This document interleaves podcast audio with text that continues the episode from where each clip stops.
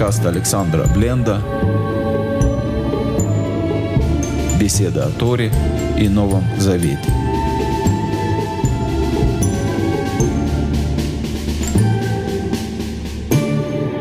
Шалом, дорогие друзья, с вами Александр Бленд.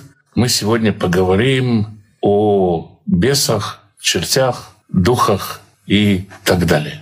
У нас о бесах учат мало, их больше гоняют. Мы сегодня для разнообразия гонять их не будем, а попытаемся о них поговорить. Разумеется, поскольку я не принадлежу к, к Уважаемой Харизматической церкви, я буду говорить о бесах, чертях и духах с еврейской точки зрения. Евреи тоже, конечно, имеют такую национальную забаву — изгнание духов. Когда дух вселяется в человека, это состояние называется дибук или э, прилепление.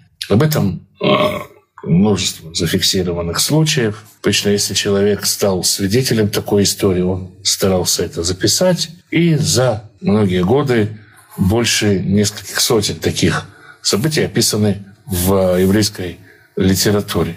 В подавляющем большинстве случаев речь идет не о каком-то существе, которое принадлежит к иному миру, не о каком-то черте или вредителе, который специально такой есть. Речь идет о духе одного из умерших людей.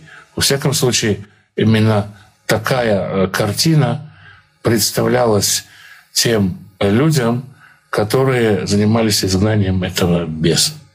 Что происходит? Живет себе человек, молодой парень, молодая девушка, живут обычной жизнью и вдруг начинают э, отказываться от еды.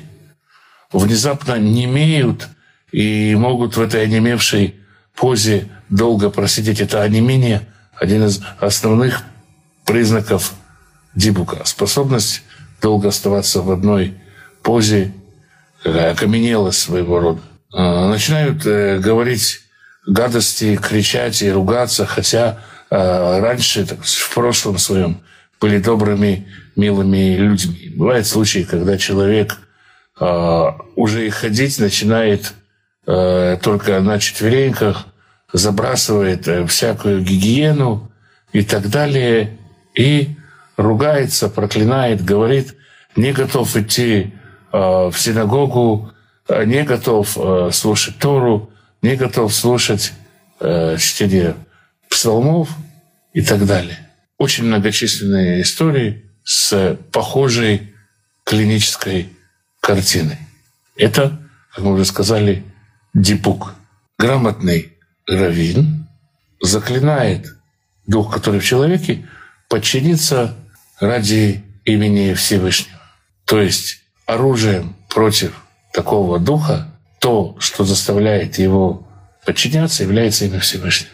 И тут дух начинает огрызаться, начинает говорить, у меня нет власти и так далее, и так далее. Один из известных случаев произошел в синагоге в городе, который сейчас называется Хмельницкий.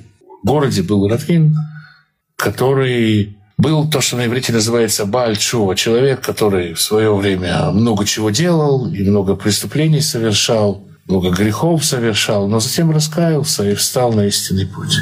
И вот в одного из прихожан этой синагоги вселился дибук.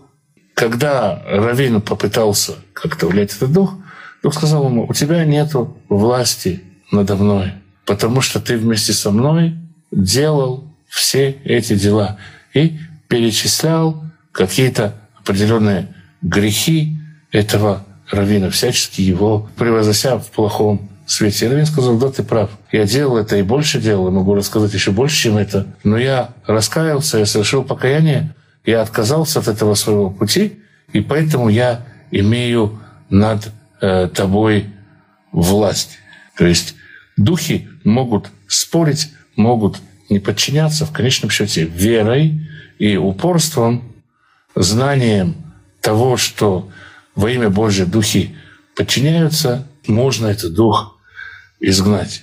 Очень часто бывало такое, что духи приходили, являлись для того, чтобы обличить кого-то, кого не могли обличить при жизни, чтобы восстановить где-то справедливость, чтобы раскрыть правду, которую никто, кроме них, раскрыть не может. Это не значит, что это духи праведных э, людей, это все равно э, такое бытие духа. По всем тем разговорам, беседам с духом, которые записаны, это для духа наказание. И наказание для человека, в который он входит. Совет, как удержаться от этого влияния духов, это, естественно, раскаяние, чува для человека, в отношении которого подозревает, что дух в него вошел. Попытка найти в себе нечистоту, найти в себе то место, которое стало для этого духа его квартирой. Мы сейчас говорим о еврейском подходе. Разрушить гнездо духа, разрушить его квартиру, и тогда изгнать этого духа в пустынные места. Дух, как правило, все-таки сообщает во всех случаях, за что именно он наказан. Эти наказания — ересь, связь с замужней женщиной, совращение других с пути Торы. Мы знаем, Иешуа говорит, кто нарушит одну из малых заповедей, кто нарушит, нарушает заповеди, тот лучше ему жернов на шею. Вот э, с духами очень похожая ситуация. Описываются именно те ситуации, которые лучше уж э, жернов на шею. И это та часть, которая касается того, что на иврите называется рухот. Э, рухот — духи, духи умерших людей. Кроме э, рухот, духов умерших людей, упоминается и шидим, или черти. Как правило, черти или шидим вселяются в человека, принося ему ту или иную болезнь. Мы видим, например, в Новом Завете и, там, и дух немоты, и какие-то другие духи. Это именно духи, которые, вселяясь в человека, устраивают некий балаган внутри его тела, в результате которого функции человека определенным образом нарушаются. И в иудаизме и тоже есть методы, разумеется, изгнания этих духов, этих чертей, шидим. Вместе с тем иудаизм никогда не провозглашал этих шидим врагами Бога. Это дуализм, который для христианства очень знаком, совершенно чужд иудаизму. То есть в иудаизме и шидим, и рухот, и всевозможные другие духи и духовные существа все находятся в подчинении у Бога.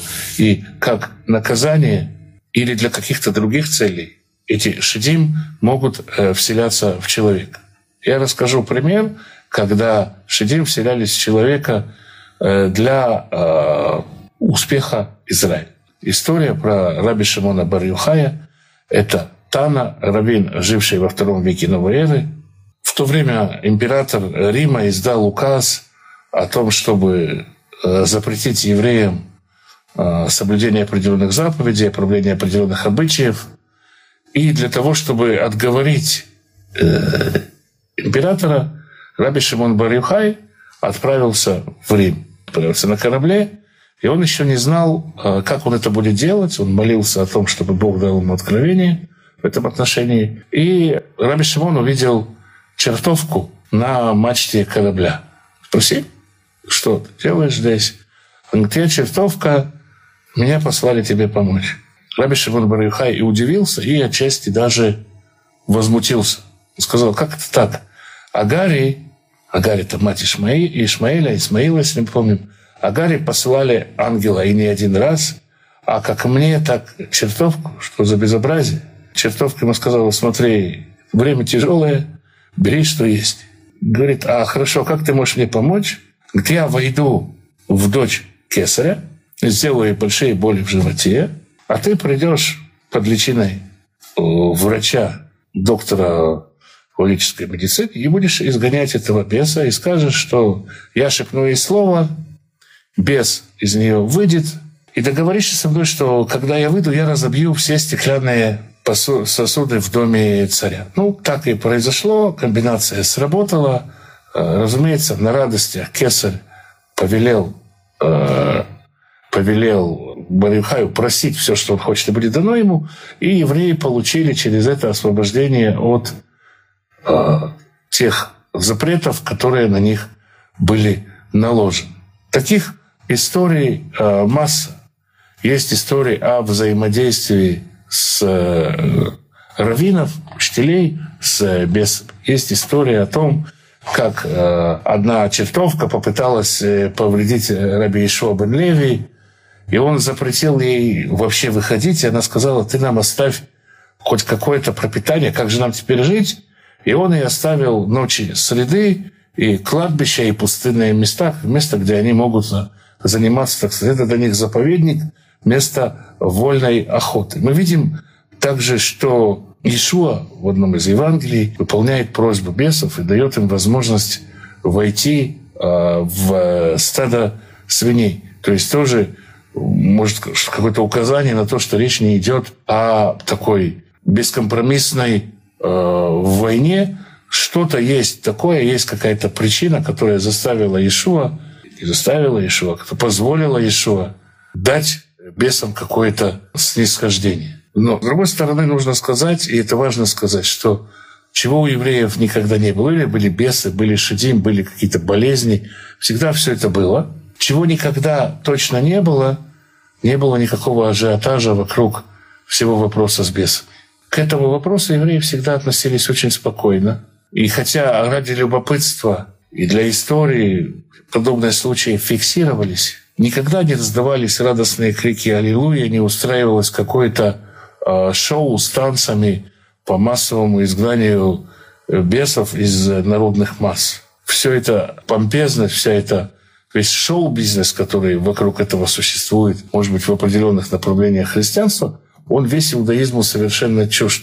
Евреи относились к бесу, к дибуку, к шеду, к черту, как относятся к гриппу или к желтухе. То есть просто, спокойно, банально лечили. Да, записывали, точно так же, как в карточку больного заносится сообщение об исцелении от гриппа. Всякие попытки создания ажиотажа и создания какого-то шоу вокруг изгнания бесов, на самом деле этих бесов всевозможным образом усиливает, дает им силу, потому что, в конечном счете, все эти существа этого мира, они существуют ради внимания людского, они запитываются вниманием, как всякое духовное существо. Поэтому я считаю, что изгнание бесов, которое проводится в церквях, очень часто, я подчеркну, я говорю очень часто, я не говорю всегда, является шоу, в котором бесы не изгоняются, а усиливаются. И для того, чтобы реально бороться с бесами, нужен э, очень спокойный, рассудительный подход. И если вспомнить предупреждение Якова об учителях, перефразировать его немножко. Яков говорит: «Немногие становитесь учителями».